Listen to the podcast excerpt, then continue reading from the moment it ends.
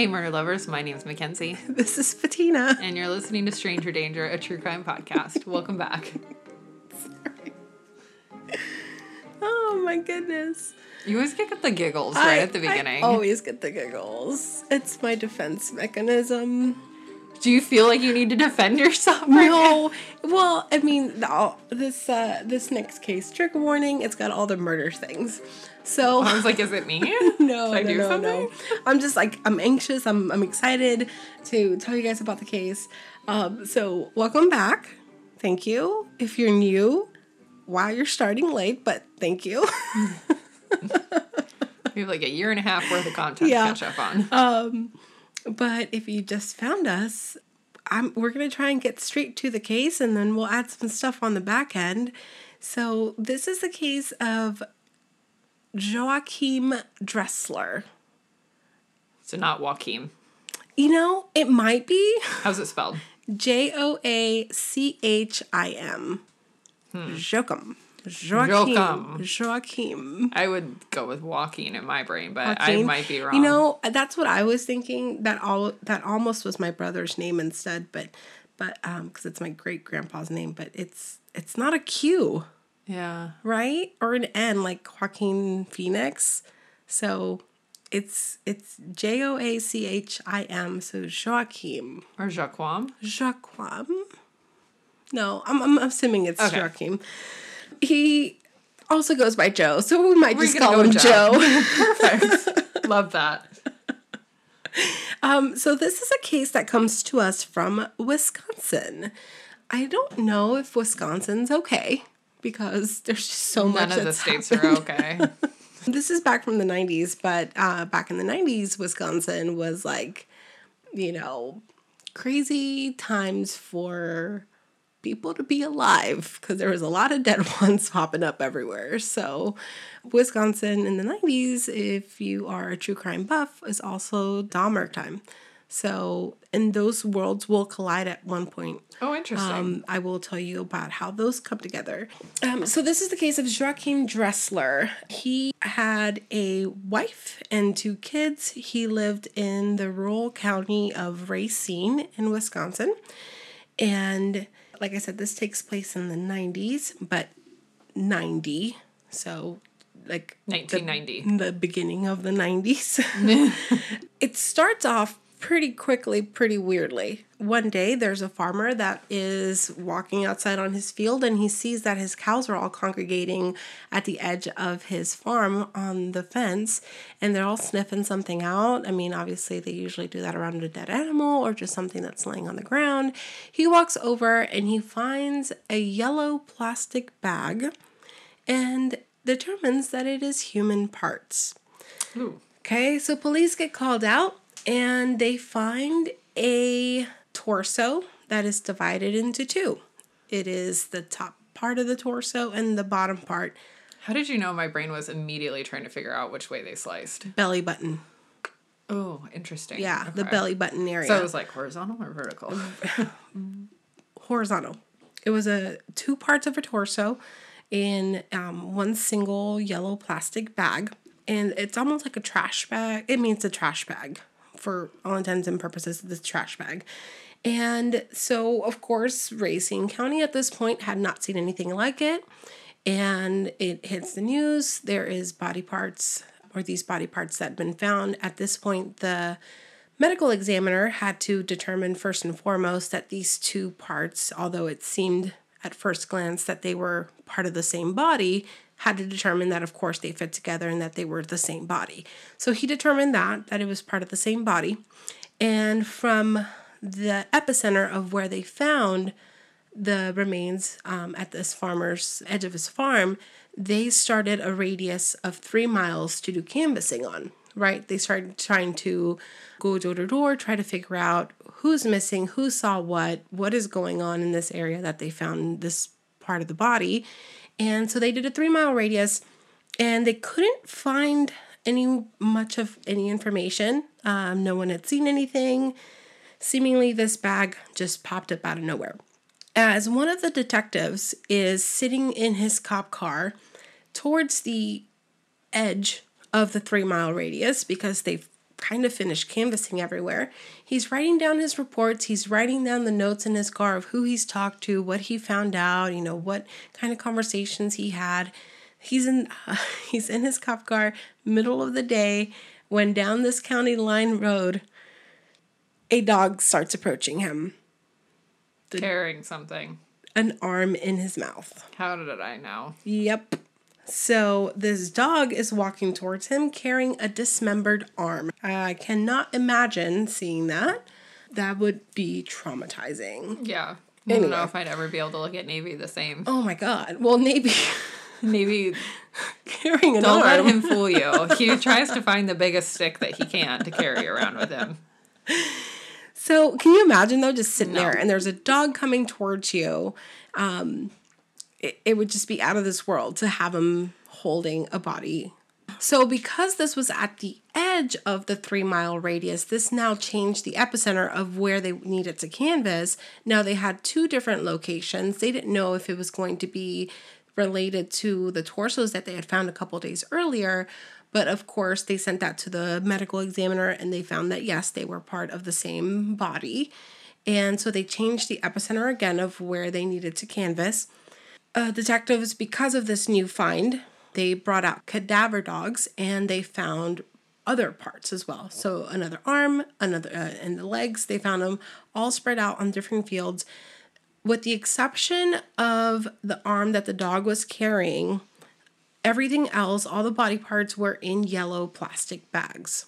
So at this point, they did not have a head yet and they couldn't identify anyone. Why is that always the last thing? I don't know. The remains that they did have, so the hands, the fingerprints on the hand, there was some remains um, or some particles that showed on the right hand, almost like charring, like someone tried to erase the fingerprints from the hand. So obviously there was a lot of thought put into. Obviously, a dismemberment is already something very personal and Yeah. very close, but that they were going as far as trying to erase the identity of the person is even another step beyond that. So at this point, they still didn't have the identity of the of the body that they had found in pieces. One of the arms that they did find had a Grateful Dead tour tattoo on their arm for the 1988 tour. So this was going to be like the one piece of information that if anyone was going to call in and say it's my brother, cousin, neighbor, etc. that's missing, they would have to identify that. Eventually, there was a dad and a kid walking down a road, and this is when they found the head in a drainage ditch.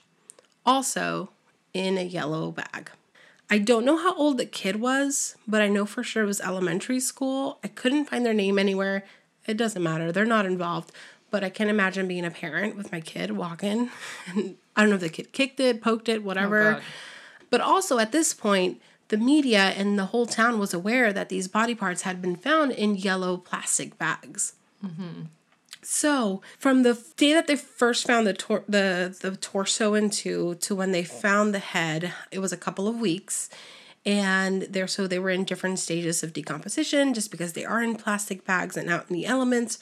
Eventually, there was a parent that called in and identified that their son had been missing, and were able to identify the son by their tattoo.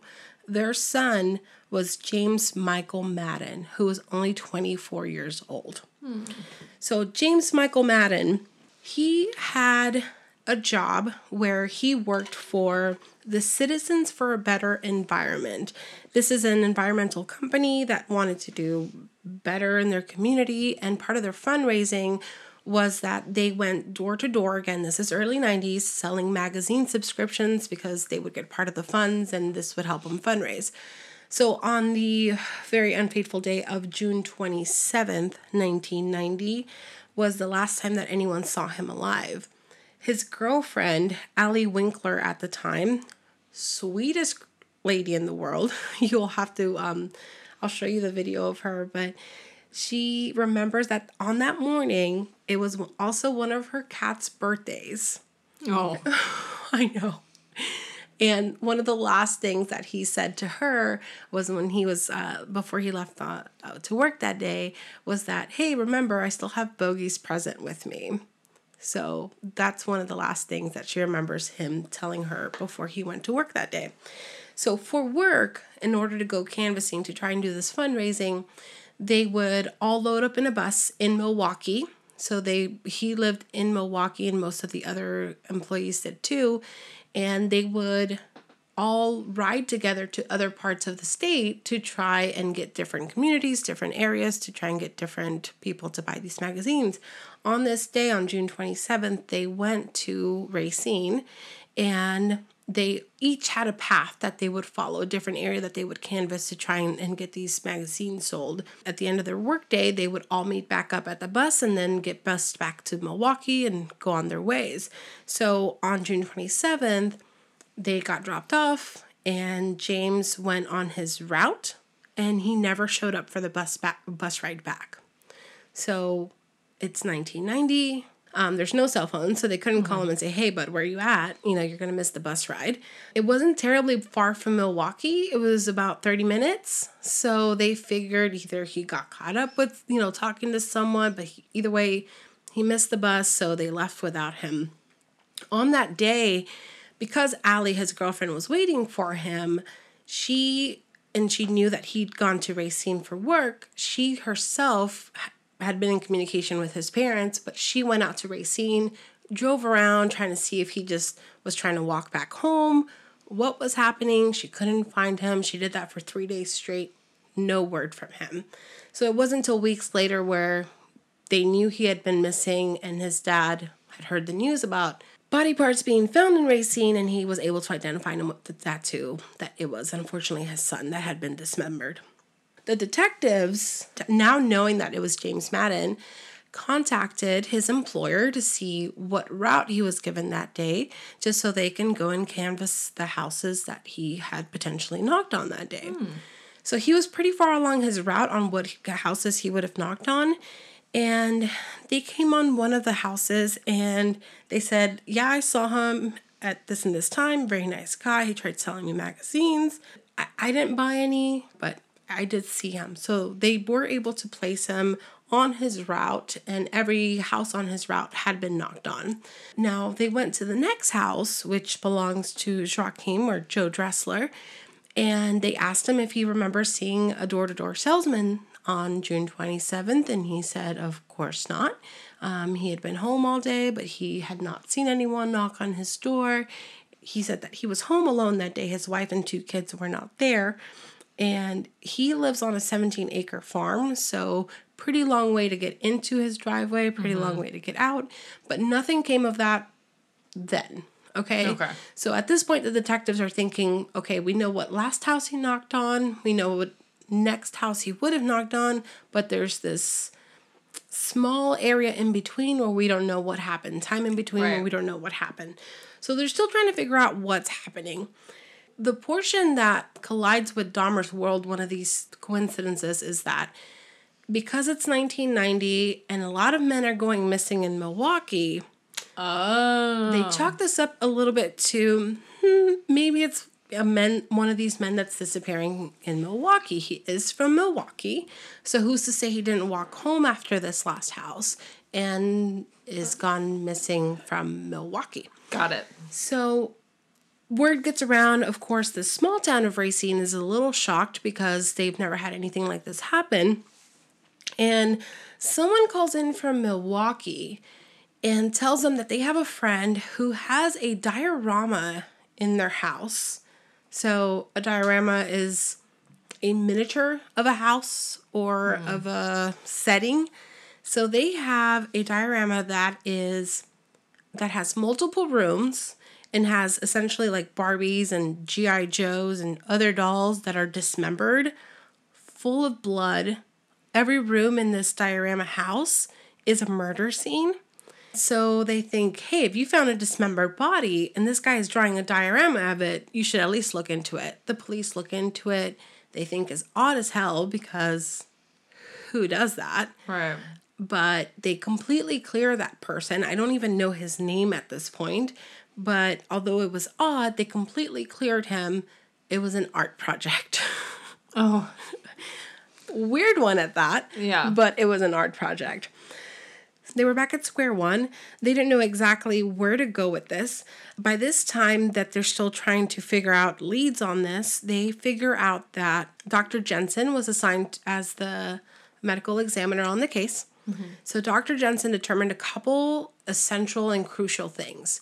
There was abrasions on his ankles, which would show that they were because of the hemorrhaging that they had that those happened while the body was still alive while the person was still alive and because the way that the blood was pooled around them it showed that the body was probably suspended Oh, I hate that. okay Hate that. so that was one indication that's like okay we're already looking for something really ugly right but it gets even uglier and then they find You're looking for somebody that lives on a farm. Hmm. Hmm. They find defensive wounds on his hands, as if fending off a knife attack. And also find what seems like on purpose, very methodical cuts on the back, on his back, that are that kind of make little crosses. Not religious crosses, but just crosses, like Okay. X's Got it. still odd because obviously that's not the method of dying. It just seems like an uh, like a Intentional. intentional thing, just out of cruelty or just pure malice. But um, so they they obviously think something else is going on here. Then they start getting all these reports or getting all these tips from people that are you know trying to chime in. They're in this small town. Their word starts getting around. They're like, well, have you looked into these you know this area of Racine where there's um, people going into the woods and they're having parties and they're satanic parties and maybe it's a ritualistic thing. So the cops, of course, chase that lead down and they have a conversation with the people that are going out into these woods and that are having these parties. And they don't hold anything back from the cops and they say, yes, we practice whatever we practice in the woods, but we're not performing any type of rituals. Right. We're really just going out there for an excuse to drink out in the woods. Right. We hang out, we party, and you know, we do whatever we do, but it's nothing like killing Not a anyone. but- yeah. And they couldn't find any evidence, so that lead came up dead. So these cops again are like, okay, so what do we do? They looked into the plastic bags a little bit more. They're yellow. They're not your regular black, gray Yeah, bags or say that's clear pretty bags like specific. very distinct. So what they found was that there was um, they had a bag expert, which I didn't know you could be one. Um, this is a job. Hi, what do you do for a living? Hi, I'm a bag expert. I'm a bag expert. and in Wisconsin, that would be a bag expert. Got bags for all you need. I got bags. bags for all you need. So Dr. Jensen was in his office one day and he had this bag expert come in and he said, Hey, I've been seeing this news report um, about these body parts being found in plastic bags. I'm a bag expert. I he's a chemical engineer. He'd been manufacturing plastic garbage bags for 40 plus years. Bags doesn't even sound like a real word anymore. And Dr. Jensen said that he was a, a little bit skeptical because someone literally just walked off the street and said, Hey, I'm an expert in this. Let me help you. And of course, in any type of murder case, you're just like, Hmm, why do you want to help? Do you just want to be involved with the case type of thing? Yeah. But this guy showed that um, with his expertise, he was able to give him information that this was obviously a very specific type of bag. He worked for Mobil Oil and he was able to tell him, like, hey, you know, these are the components in the bag. And matter of fact, this bag is only manufactured in two different plants in Wisconsin. And because of the type of bag, the yellow bag, it's used for fundraising events. So Okay. the cops, Dr. Jensen gave this to the cops, etc. They found that one of the schools um, that had recently used this as a fundraiser, which I don't know how do you sell trash bags as a fundraiser, but it's the 90s. I'm going to chalk it up to that. I have no idea. Um, maybe it's a specific bag that you fill with something and you bring back and get money. Kind of like the the green the bags. the bags pop that we have here. Yeah, exactly. Soda cans for if you don't know what pop means here. but so I'm I'm assuming it's something like that. But there was a school in North Milwaukee that had recently sold those and there was a teacher at the school who was related to Mrs. Dressler, Joachim's wife Oh, oh God. She had sold a pack of bags to Mrs. Dressler as part of the fundraiser. So they were able to determine that at some point, somehow, some way, Mrs. Dressler had brought those types of bags into the home. Those very specific yellow type bags. And because the You would think if you take as much care to burn fingerprints off, you wouldn't use such a the a brightest, boldest, Yeah. most stand outish type of bag you can. such an anomaly. Yeah. Yeah. That, along with the cops going back into canvassing the area of the last homes that they knew James had had contact with, the neighbor now told them that Joachim, Joe, had confessed to him that he had accidentally shot James Madden, panicked, and dismembered his body.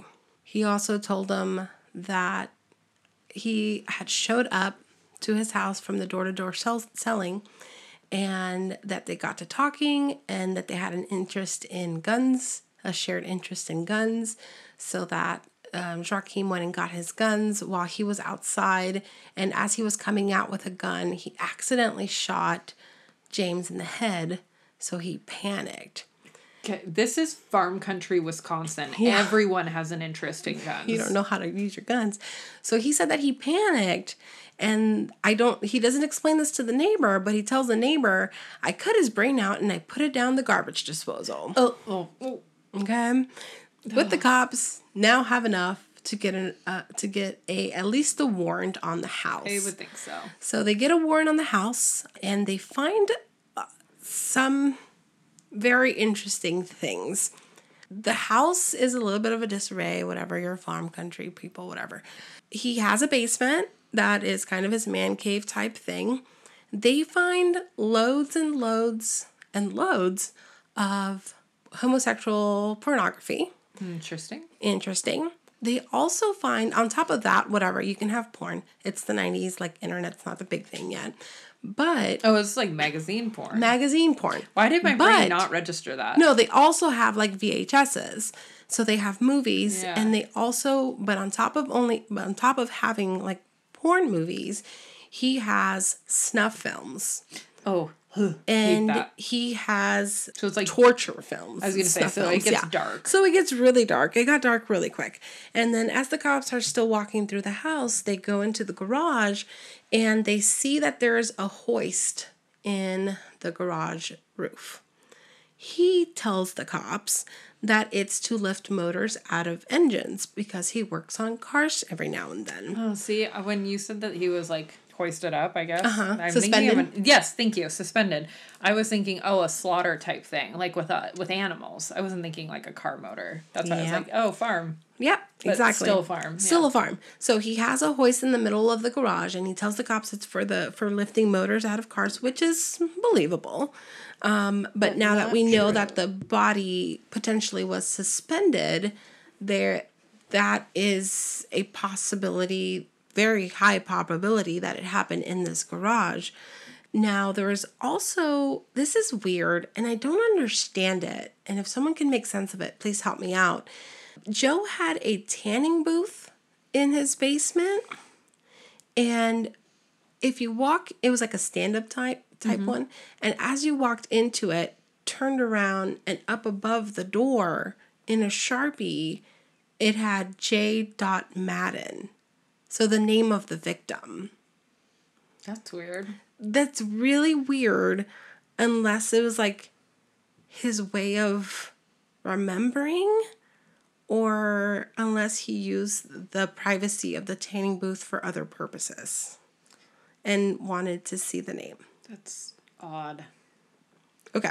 So, right. I couldn't make sense of it. I used but I've used those types of tanning beds and I can't think of a reason that that makes sense. unless he just wanted the privacy of being inside of something. it's just weird that he would write his name on there. But like why the name? it be more blunt? Like I don't know. weird. It is super weird. So that didn't make sense to me, but nonetheless, having the name of the victim written down somewhere in your home not a good is idea. gonna make you look sketch as hell. Yeah. Okay? So almost makes you look guilty. Almost. Before they put him in handcuffs and take him away, obviously there's a whole team of people here executing the search warrant. Mm-hmm. One of his kids is outside. They he's flying a kite with a yellow tail on it. Oh no. So they take that kite into evidence. Yeah. And like, of hey, where'd course, you get the yellow on Where'd you get the yellow? So obviously they were able to compare the bags to the yellow tail on the kite, and they confirmed that it was the same type of bags. Um, they did not find any more bags in the house itself, but he obviously used it for something else. I was gonna say. Yeah, they'd probably been used. You can't imagine they're selling that in like a hundred pack or something. Costco size yellow I bags for all literally was needs. like Costco. I need to go pick some up today. So, a little bit about Jacques, Joachim, a little bit more about him. He was an elevator repairman. I don't know if that was for a specific company or if he was an independent contractor. But one of the things they found, because they started digging more into him, of course, the detectives want more than this circumstantial type evidence. They found that in every elevator repair room that he was assigned to or that he would normally service, he kept uh, an exuberant amount of alcohol bottles, vodka specifically. And after talking to him, they confirmed that he drank one or two vodka bottles a day. So he was very much so an alcoholic. Because of his history and being able to butcher an animal, they determined that that's probably how he was able to do not surgical precision type dismemberment, but still a very clean cut type of thing. It mm-hmm. wasn't It wasn't a hack job. it wasn't a hack job. It was done with some type of knowledge on how to disconnect body parts. So there's that. He he he was an alcoholic. He he drank a lot. Um, that'll come into play a little bit later. The neighbor also told the cops that the whole time that he's been neighbors with him, he's he believes that Dressler is the one who has killed five dogs of his um, that have just disappeared in the last 10 years. And that also, not only the next door neighbor, but other neighbors in the area say that they always saw him running around his own yard, albeit naked, and jumping from tree to tree. So, Can you imagine No. looking out and seeing your neighbor just running around? it's like Tarzan just jumping around tree to tree. No, I Just a could not. Right. Um, so with all that information, although it seems well, it's not circumstantial for everything because he is admitting to some extent that he had contact with him and that he panicked and he did all this, but he is asserting that it was accidental. Yeah. So all in all, the medical examiner determined that James Michael Madden was found without a heart, without a liver, no kidneys, his adrenal gland had been taken out, and of course his brain. And these were not skeletal remains that were found. right. So all these body parts and organs removed. were removed. Other than the brain, which he told a neighbor was put into a garbage disposal, we don't know what happened to the rest of his body parts. I don't want to think he Dahmered it, but I mean, he could have. That's just me assuming. I don't think he did. One can assume a couple different things either happened. He either disposed of them, Let's hope. let's hope that's what happened. So his his wife said throughout this entire ordeal of him getting arrested and, and him getting charged and going to trial, she stuck by his side completely. Like my husband would never do this. She had no idea about the pornography. The She never the, like meandered down there. well, no, here's the thing. She knew about the regular porn. She did not know about the snuff films and she did not know about, you know, these torture type films and just mm-hmm. other other types of materials that he had on either how to dismember because he had like how to dismember animals and all these things like you know hmm. not taxidermy i can't think of the word but She know that her husband had like homosexual tendencies. no she did not know about the homosexual pornography either. She had no idea about that. But she said that they had such an extensive pornography collection and i think this is odd. And i could not find of course that any neighbors came forward and confirmed this but she said sometimes they would have viewing parties with their neighbors and that neighbors would come over and borrow from their vhs library. Oh, okay. yeah All right. so, so so she's standing behind her husband, saying that he's a loving, working, hardworking husband, and you know, great father, and very loving to their kids. It's a boy and a girl. I know their names, but I'm not going to put them out there because they're probably Yeah. you know they're adults now. She's she's saying, nope, that's not him. It you know it was an accident. He didn't mean to do this. Um, he would never do this. He's not going to do this again they put up their house as part of collateral for defense mm-hmm. and i believe the defense's retainer was $50000 and they appraised the house and they thought they could get that. They had a three week trial mm-hmm. on the second week of their trial is when dahmer got arrested. Oh, interesting. Right. So the defense, my goodness, they were like, nope, see, it wasn't him because they were asserting complete innocence. They were- already said that he I- shot him. I know, I know, but they're like, nope, it, they took that back. They're oh like, my nope. gosh, they lost their minds then. And they said, nope, see, it was Dahmer. It had to have been Dahmer. And Dr. Jentzen, the medical examiner that was assigned to this case for Dressler, was assigned to the Dahmer case as well. And no, he is the one that completely was able to separate the two. okay, because he was like, these are not the same. they are not the same because the precision that Dahmer had was unequivocally completely different to what Dressler was doing. oh, good. Okay. Um, and not only that, but the That MO poor was man. different. He I was know, like, my job sucks the last couple of months. So the he was able to completely keep them separate and say, no, these are Dahmer's victims. This is a different victim, Somebody different else. MO. Good. Um, plus, Dahmer never went and dumped body parts everywhere. He kept them in his apartment. right. So just completely different MO. Yeah. And it wasn't too far fetched. It's only 30 minutes away, so it's not a terrible drive into the country type area that is racing. But he was able to That's not ascertain how he picked people up, though. Exactly. What the prosecution was saying, their theory on what happened is that James walked to his store that day trying to sell the magazines and either we don't you know obviously it's all assumption of whether they started talking if it was mutual conversation about guns or cars etc and because of his interest in homosexual activity, Joachim either invited or made a move on James, and it was either unwelcomed or there was a struggle of some type, or mm-hmm. either maybe James went down there and consensually did something, but something went awry, obviously. Yeah.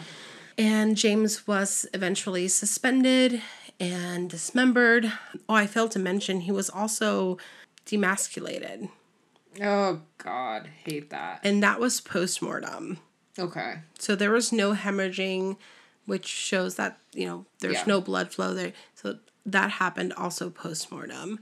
And then after that, Joe just drove around after putting the body parts in bags and dumped them all around the, the town. No rhyme or reason where and how. Not saying like how to get away with murder, but if you own 17 acres, what are you doing, Joe? Yeah. What are you doing? Why are all around town in Why all around bags? town? Right. after the three week trial, after the prosecution was able to assert, like, hey, Dahmer is completely different and this is his case, it took the jury all of two hours of deliberation to prove that he was guilty of murder and they sentenced him to life. Um, so he's still in jail, and it's really interesting. When I was researching for this, he has been nonstop trying to appeal. Every appeal is public record, the entire, all the dockets. Mm.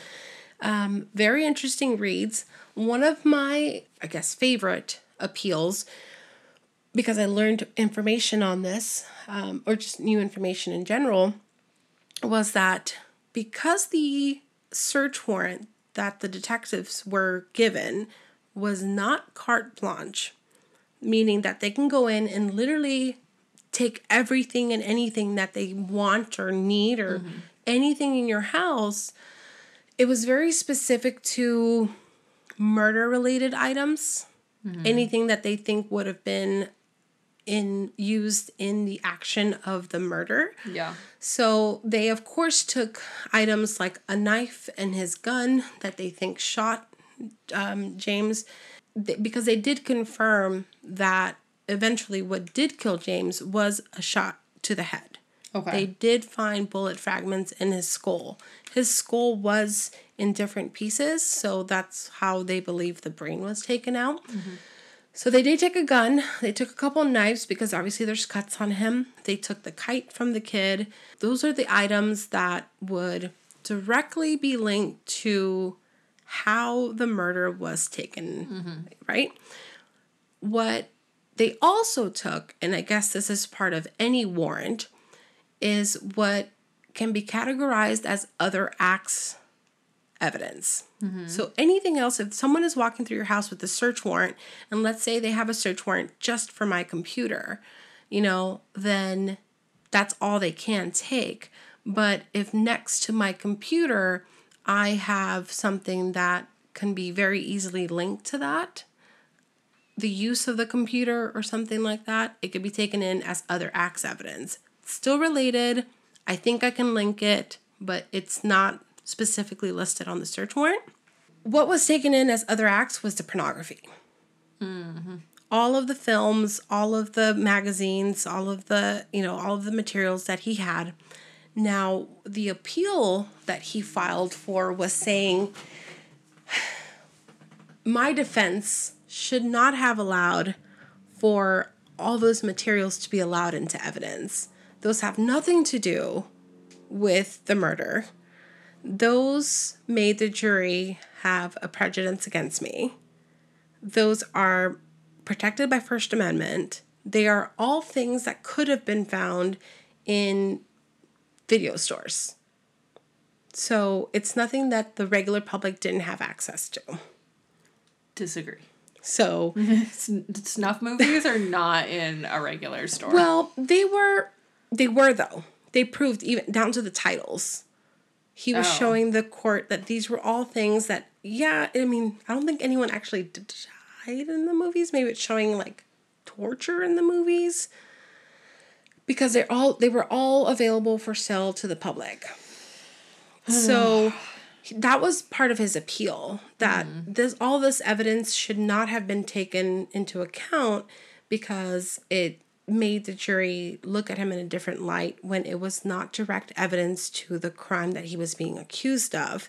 The court did not allow it, of course. Mm. And then another thing, another appeal that he has on file is that he does not believe his defense brought up enough the fact that he suffered from what's called confabulation.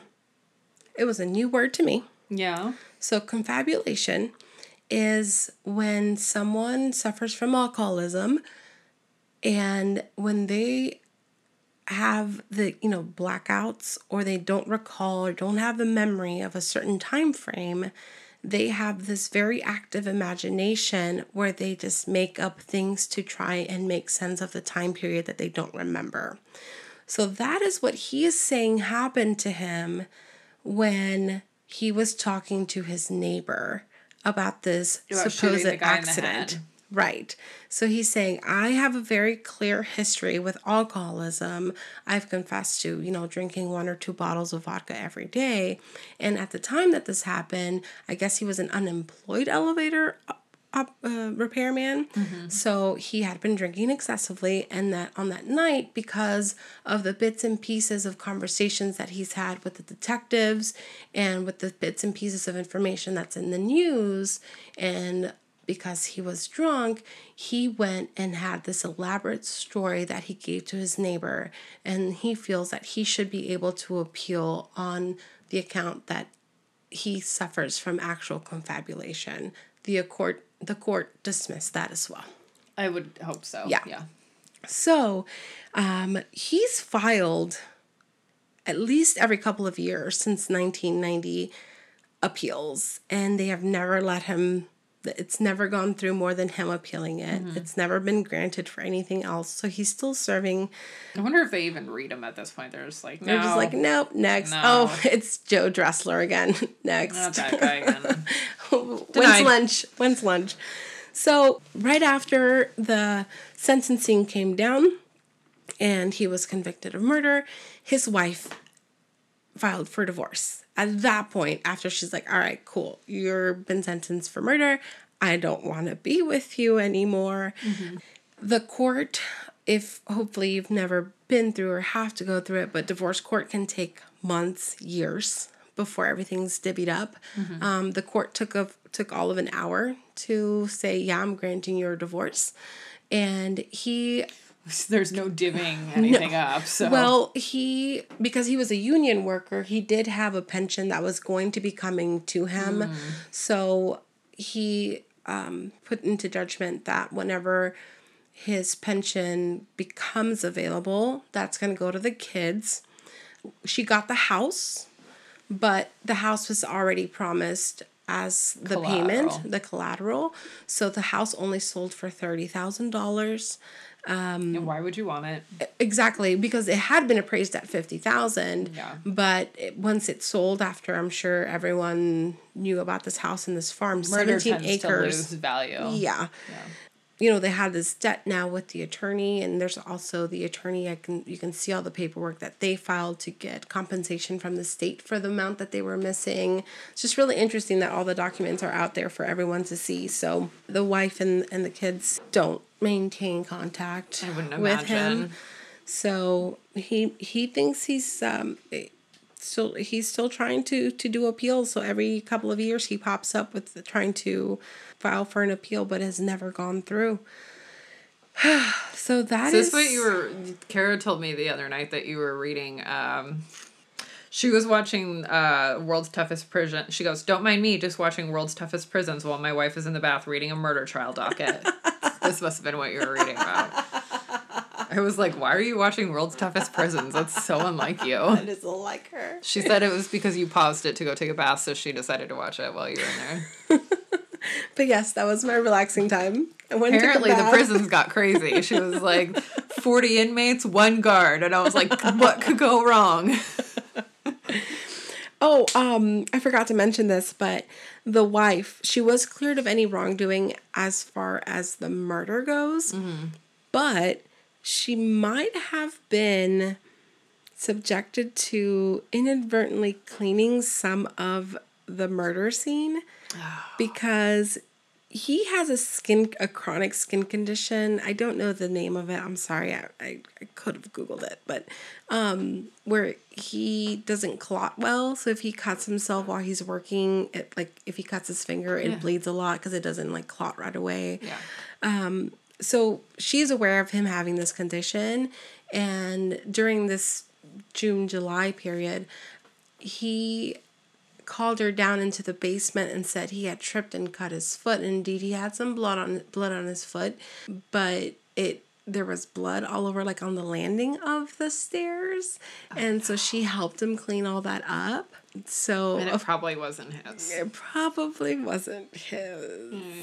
So I'd be so upset. and be like, let's go clean up your cut first. I want to see your cut. Make sure you're okay. Make sure there's a cut before you help your husband clean up that whole. actually would be my priority, Right. though. You like naturally, sure. I'd be like, let's not have you bleed all over the house 1st Mm-hmm. so I'm not having to clean up more. But she said because this happened regularly, she didn't think much of it.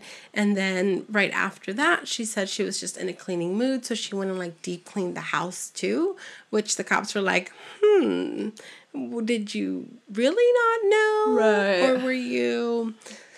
So Odd. really odd things. But um, another fun fact where these two worlds collided from Dressler and Dahmer, he was assigned to be the elevator repairman at Ambrosia Chocolates, where Dahmer worked. So it's very possible that maybe someday they actually physically crossed paths. Oh, it's a small world. Small world.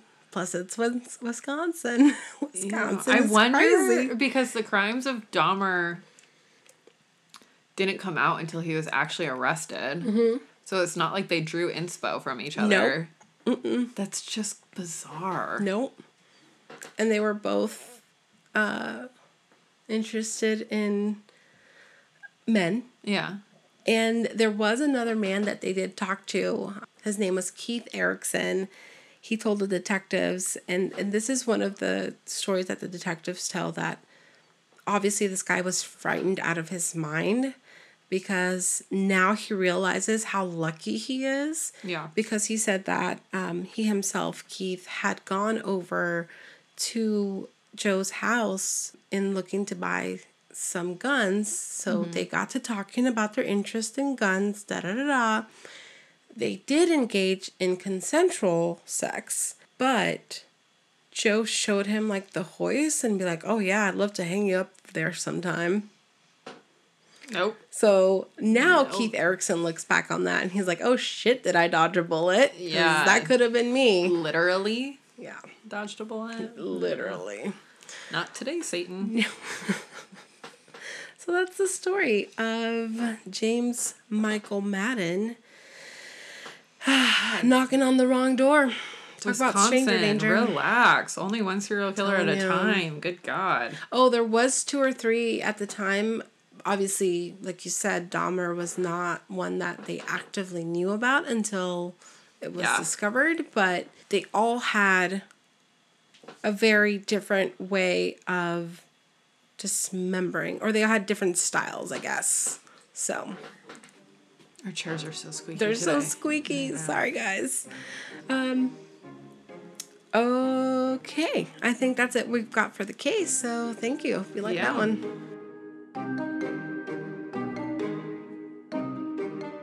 So in today's What the Florida, we have Oh, Florida. headline Thousands of gun owners in Florida plan to shoot down Hurricane Irma. At least 24,000 Facebook users said they were planning on shooting out or shooting at Hurricane Irma on Sunday as authorities in Florida have evacuated close to 6.3 million people so far. At the center of the social media storm is 22 year old Florida resident Ryan Edwards, who created the Facebook event page last Saturday when Hurricane Irma was still making its approach from the Atlantic Ocean. What, what do you shoot at it? Guns. No, I know, but like shotguns or Yeah, like literally, the picture it says the Facebook event is shoot at Hurricane Irma. It's a guy holding a shotgun. and it's on. September 10th at 10 a.m. Eastern time. Um, and the weather is supposed to be 25 degrees with some thunderstorms. okay. It said that all these people were planning at that time of going outside with their shotguns and shooting at it. Good job, Florida. That Good that job, should stop it. That Yeah, should stop it. Don't do that. Yeah. They're like, what could make this worse? I know. Let's just shoot up in the air. Shoot randomly. God. Hopefully you're all standing in a line instead of like a circle too. that would be disastrous. oh my gosh. And shoot downwind, I guess. I don't know what else what other advice I can give you. No idea. So I want to uh, take a second and thank Tina. She was she's on the Murder Lovers group. She recommended the movie Aftermath on Netflix, Mm-hmm. and we had a girls' night last night, and that is what we watched. Was it good? Um, yeah, What is it about? um, it's about a couple that Yeah. moves into a new house that has a sordid history. It's it's really suspenseful and scary, but I guess I don't want to give it all away. But um, it it's I hate jump scares, yeah. but I love jump scares. Is it scary or is it suspenseful? both, Oh, I don't like scary. both. It's both. Is it like creatures? Kind of. I don't know if that's for me then. Kind I of. might just need to leave that one to Totally you. for me. Yeah, that's not for me. So thanks, Tina. Thanks for recommending that. And then I don't know if you guys have seen this, but um, there is. I think this is also Netflix. I watched it just on a limb because the name really stood out to me. It's called American Vandal. So if you're ever in the mood of not watching actual true crime, this is a good alternative. It's Is called it funny? Yes. It's what is it? It's American Vandal. On what? I think it's Netflix. Okay. The I mean, by the name of it alone, I was like, sweet. I'm in for a series of like awesome, well researched true crime. Nope. And what I found out, and I couldn't stop watching it, it's that it's satirical true crime. Uh And it was hilarious. It is so funny. It's I think the first um they're short that's weird. It says I've already started it at some point. you probably started it and you're like, what the I hell probably started this? it thinking that it was gonna be actual true crime. That's what I did too. And then I, when I was like, oh, I'm gonna let it play in the background, then I was like, wait, are they making fun of true crime? And sure as hell they were, because the first season is about a penis graffiti artist, and they're trying to figure out who it is at the school. Um, so it's it's just so funny. They pretend to do like a whole investigation, and so if you need something kind of like a palate cleanser of actual true crime, I shall watch but you still want to be intrigued about like figuring out what's happening, I totally recommend this. American Vandal. Is it Netflix? yes. Yeah, it's Netflix. And then I've been meaning to watch, I don't know if it's out yet, the new Selena Gomez um show I do not know. show program. It's like the the murders in the apartments or something like that. Hold on, let me see. There's a lot of good things that are coming to Netflix here in Mm-hmm. the next month. I might have to actually break out of my routine of watching the same thing over and over and over again. Lena, Only Murders in the Building. What is that on? Uh, let me see. Hulu. It's with Steve Martin and John Hoffman. That has to be a comedy. So it starts. Oh yeah, I think it's also the same thing. That's like a, sat, a satire type, true crime type of thing. So it's Yep, August thirty first is when it premieres. So this episode will be out by the time that um it'll be out. So I'll have to totally check it out. Martin Short's in it. Oh, oh, oh, I'm sold. I'm sold. I love him. Is it Martin Short? Oh, he is. That's right. It's Steve Martin and Martin Short. so I love him. Yeah. Father of the Bride is They're funny. all-time favorite. Okay. so yeah, that's it. That's my recommendations. I shall watch that. Um, I think that's all we've got. Hold on, let me squeak. Let's squeak a little more time. Good measure. Squeaky, what is it? Squeaky cheese gets the wheel or The Squeaky squeaky wheel gets the oil. squeaky? What? Yeah, the squeaky wheel gets the oil. Because if you squeak it, you have to oil it. Squeaky mouse gets the cheese. Which one is it, guys? Those are weird. Okay. You and your Arizona ways. All right. If you haven't done so already, please go check us out on patreon.com. And that is patreon forward slash stranger danger podcast. And check us out on TikTok. We're trying to keep up with uh, the kids these days. So. Doing our best. Um, all right, and as always, if you have any stories of true crime encounters or if you have any fun stories from your hometown that you'd like us to look into more, please send those into our email, which is a stranger danger podcast at gmail.com. Yes. Okay, bye bye now. Bye.